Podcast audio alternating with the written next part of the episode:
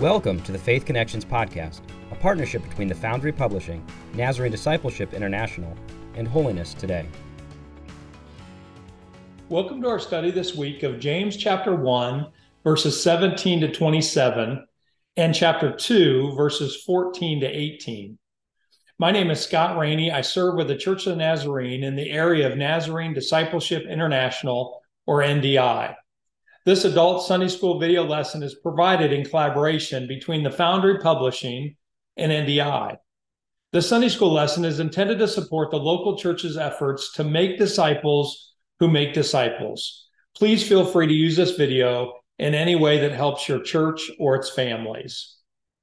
In February 2021, the Board of General Superintendents launched a new global frame, framework for Nazarene discipleship in the Church of the Nazarene. The framework defines a distinctly Nazarene pathway of discipleship. We call the framework a journey of grace. Discipleship is a journey that lasts a lifetime. At any point along the journey, we are either drawing closer to God or moving farther away from Him. We cannot be stagnant. The journey is defined by God's grace. Your discipleship journey is initiated by God, not by you. God's gracious love, you see, draws you to Himself. What your discipleship journey looks like is determined by your response to God's grace. Are you open to Him, obedient to Him, receptive to His Spirit? Or are you rejecting Him, disobedient to Him, demanding your way? As Wesleyan holiness people, we speak of God's grace in three particular ways. Prevenient grace is God's gracious love that goes before, that comes to people lost in their sin and awakens them to the, the knowledge that, of their need for God. Saving grace is God's grace that enables people to repent and believe in Jesus for salvation. And sanctifying grace is God's grace that transforms the person from the inside out, enabling that person to truly live like Jesus, culminating in a crisis moment of consecration, being filled with the Spirit and having our heart purified by faith. Nazarenes call this crisis moment in the life of a believer entire sanctification. So the journey of grace goes from no faith to new faith to mature faith. Discipleship includes the entire journey, and it's it is all possible because of God's grace from first to last. Making disciples then is walking intentionally with a lost person to the cross, helping that person cross the line of faith, and then staying with him or her through the discipleship process until he or she is fully surrendered, spirit filled, disciple making follower of Jesus. I felt the need for us to begin today with the big picture, the map of where we're going, because our teaching and preaching in the church and in our neighborhoods must do two things. First, we must help people know how to be saved and sanctified. But second, we must also help people know what living as a saved and sanctified believer looks like. Both of these tasks are a part of the discipleship pathway. The second part defines what the writer of James would refer to as faith being displayed by works. Today, we're beginning a five week study on the New Testament letter James. The letter of James is referred to as a general epistle of the New Testament and is written to inspire believers to live lives of holiness as a witness to the grace of God that saves and sanctifies them. The book of James is possibly the earliest writing in all the New Testament, written maybe in the late 40s or early 50s AD. Scholars believe that James was written by the half brother of Jesus. The book of James is often referred to as the Proverbs of the New Testament and is considered by most to fall into a biblical genre called wisdom literature.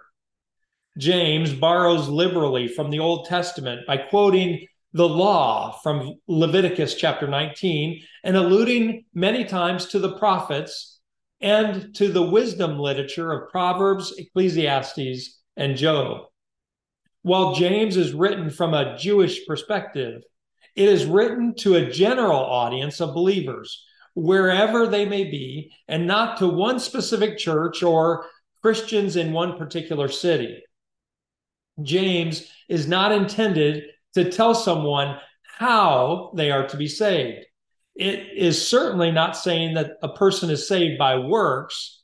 Instead, it begins with the assumption that its readers are already in the kingdom of God, have faith in Christ, and are walking by grace. What James is intended to do is to deliver practical exhortations and strongly worded encouragement to connect right belief to right actions, orthodoxy to holy living, or faith to works. So let's begin our lesson for this week in chapter 1 of James, starting in verse 17 and going through verse 27.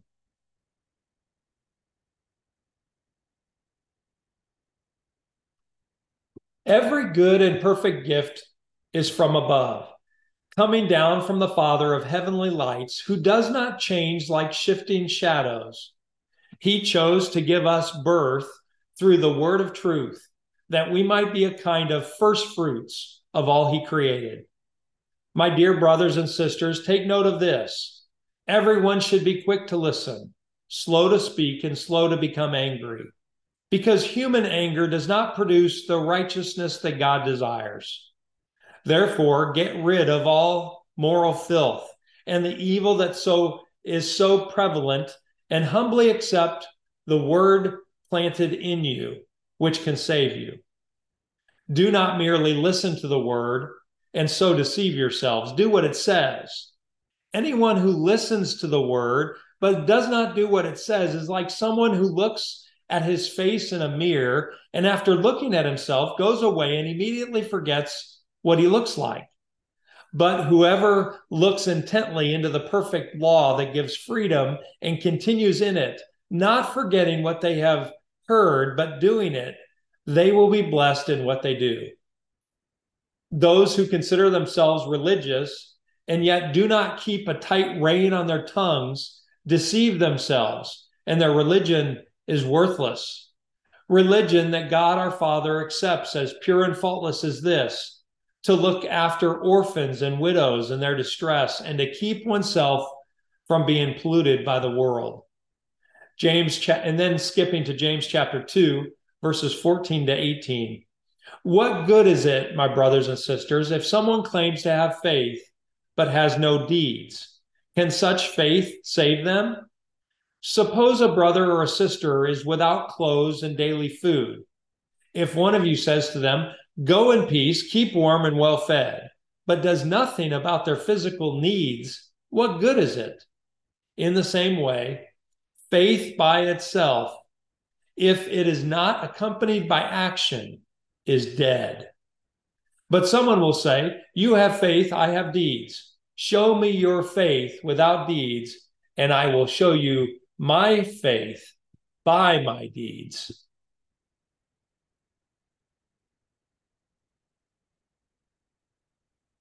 Our passage for this week begins with a wonderful truth. The fountain of goodness and grace is the God who lavishes his love on us. In the Greek language, verse 17 literally says, Every good gift and every perfect present is from above. These words use parallelism of Hebrew poetry to draw the similarities of a good gift and a perfect present. James is known for his allusion to wisdom literature, and some scholars believe that the first part of verse 17 was originally a common proverb that James simply altered for effect. Remember, James is writing to a people who are enduring trials of many kinds. he is counteracting the idea that God is a source of temptations. Rather than tempting us, God is the source of every good thing that happens in this world. James reminds believers that when wherever we see good around the world, God's fingerprints are evident. This is critical for believers today. Let me explain. We live in a day when everyone points out what is wrong. The judgment of people is so very strong today. Everyone, it seems, judges everyone's motives. Spending five minutes on the national news or five minutes on social media is enough to convince you that there is very little good in the world. But God is active around us, showering good if we will only notice it. Can God's children seek the good in life, pointing people to the foundation, to the fountain of such goodness, God Himself, instead of mirroring the culture by pointing out the bad? Take a moment to consider one good thing that happened to you in this past week. Do you believe that God is the originator of that good thing? think about the way God was working to make that good thing come to pass. Take a moment to thank Jesus for what he did. This spiritual discipline of calling out the good can actually be a great tool in witnessing. When you are hoping to share good news with an unsaved friend and point that person to Jesus, you can begin by noticing the good things happening in his or her life. Then, realizing that all good things come from God, you can point your friend to the one who is showing his love on your friend. As James speaks of God here, he points to a few th- truths about the one who showers good gifts. First, as the father of the heavenly lights, we understand that God is majestic. He is the creator of the heavenly lights, the sun, the moon, and the stars. Second, we also see that God never changes. We grow up expecting that people change. God does not change. He is the same yesterday, today, and forever. Think about this. The God that Abraham heard that he worshiped, that he trusted, is the same God that you and I hear from. The same God we worship, the same God we trust today. He is the same, forever faithful, forever true. Finally, God has given us birth, that is new life, through the word of truth. We were born again, given birth through the word of truth. The word of truth, in this sense, is the gospel message. We encounter the good news of the gospel, respond to it, and apply its message to our lives. This is God's free gift offered to us, and we reap its benefits when we willingly accept it. Now that we've been born by believing Jesus and receiving his good news, we are the first fruits of all he created. Verse 18. First fruits is a harvest term, referring to the first and the best produce or the firstborn among animals and humans. God wants the first of everything, not because he's greedy, but because he's worthy of our best and desires our trust. When we give ourselves to God, we become living examples of the great harvest God wants to bring in before the end of the world. Now that we have experienced this new birth, how should these first fruits live now that they have been birthed? One of the defining characteristics of God's people should be the way we listen. This command to listen in James chapter 1 verse 19 is not easy. One of my good friends reminds me often to listen twice before speaking. This is such good wisdom and truly a mark of a mature follower of Christ. Parents, you understand how hard this is. I remember when my daughters were young, I would hear them arguing in their bedroom. The voices would eventually escalate, and I would hear something, some evidence that I needed to intervene. Upon entering the room, I might see one of the two girls doing something wrong. I would immediately speak to the one doing wrong, leading with punishment before I ever decided to listen. Later, after I had dealt out the punishments, I would often discover that the situation was different than what I had initially encountered. If only I had listened first. Maybe you've been talking with someone and you find yourself thinking about what to say to that person rather than carefully listening to what that person is saying. You would not be alone in that category, I can promise you. Likely you've been reading your Bible one morning and you read an entire chapter thinking about some issue in your life while you read. When the chapter ended, you discovered that you had not even listened to yourself read and had no idea what the chapter was about. It's time to read the chapter again, but this time, listen. If we are going to be people of the kingdom, we must learn to listen first and listen second. Ask questions when you don't understand. Be sure that you fully get it before you speak. Dr. Stan Reeder became the regional director of USA and Canada in the Church of the Nazarene two years ago.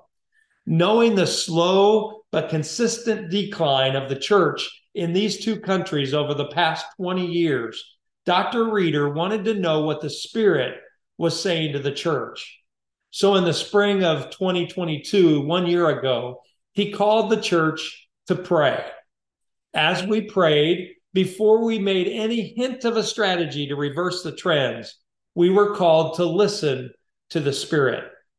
Out of that listening, we were asked to share what we heard the Spirit saying. What amazed Dr. Reeder and his team was that the Spirit was speaking the same message into the hearts of people of every age, every field on the region, and every level of involvement in the church. The new regional strategy revealed in 2023 was developed by first listening to what the Spirit was saying to his church. Are you listening to God before you speak to Him? Are you listening to others before you speak to them?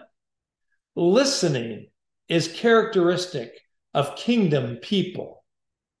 James also encourages believers to be slow to become angry. Quick anger, and I would say human anger, spills out of a heart that's lost and anxious. A heart born by the word of truth does not need to be defensive or abrasive. Human anger, James says, does not produce righteousness that God desires. James chapter 1 verse 20.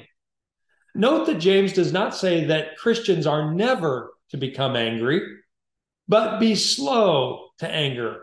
The Greek language has several words for anger. One of these words, the one used here, means something like indignation. This is anger that is provoked by what is perceived to be unfair treatment. It includes selfish resentment. This kind of anger is inconsistent with the righteousness of God. While Jesus demonstrated righteous anger in the temple, his anger never came out of his of selfishness or being treated unfairly. James says, "Be slow to anger." I would say, allow God time to check your spirit, to calm your heart, to search your motives, to respond in the right attitude and in the right tone. Christians must do more, however, than just listen. We must act to the word of God that has been planted, or literally in scripture here, implanted in us. James uses an illustration of a mirror to help us understand. Imagine looking at yourself in a mirror, walking away, and immediately forgetting what you look like. This is the person who hears the word but does not do what it says. The word that we must, that we hear, must cause us to act in a new way. In Genesis chapter 12, God called Abram to leave his home and to go to a place that God would show him. Abram believed, he had faith, and he went, he had action. Abram was a doer of the word, planted or implanted in him, in him. Jesus called Peter to drop his nets and follow him immediately as an act of faith. Peter believed, had faith, and he followed, had action. Peter was a doer of the word implanted in him. Those who study God's word and act on what it says will be truly blessed, says James. As we move into James chapter 1, verses 26 and 27, James considers what true religion looks like. The outward form of religion was very important for James. The Jewish concept of humanity believes that what, re- what we really truly believe will come out in what we do and say. So the outward actions of our religion reveal the true inner nature of our relationship with God. We can betray our lack of love and Christ likeness by what we say or by, by what we do, and thus negate our witness to others about the true nature of Christianity. For James, listening and acting are tied together in his understanding of true religion. Someone who truly believes will be someone who listens twice and controls his or her tongue. At the same time, in verse 27, James actually defines true religion. Pure and faultless religion, he says, looks after orphans and widows in their distress and keeps oneself from being polluted by the world. The outward expression of a pure and faultless relationship with God will take care of marginalized people in their precarious situation while remaining pure in thoughts and in actions. This is seen most clearly in Jesus as he is full of grace and truth. As our passage for this week comes to an end, James connects faith and action in James chapter 2, verses 14 to 18. Once again, James was not saying that we are made right before God by our we are made right before God by our actions. The Jewish idea was that Jews were saved by keeping the law, like dietary laws, circumcision, and other Jewish religious regulations. James agrees with the Apostle Paul that we are saved by grace through faith. He emphasizes, however, the fact that good, loving actions are the natural outflow of our faith. One layperson in the church I pastored in Houston used to say, Someone cannot hear the gospel when their stomach is growling. James concludes that faith without which does not produce good and loving actions is dead. Is your faith alive and active today? How is your listening today to God and to others? Do your actions give evidence that Jesus is alive in your heart? Let us be keep humble before the Lord and before one another May God continue to shape us to be the kind of people that demonstrate his kingdom on this earth.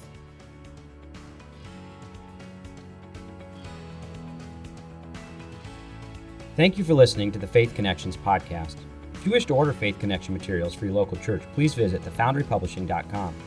If you've enjoyed this production and wish to hear more, visit holinesstoday.org slash podcast or find us on Spotify, Apple, and Google Podcast.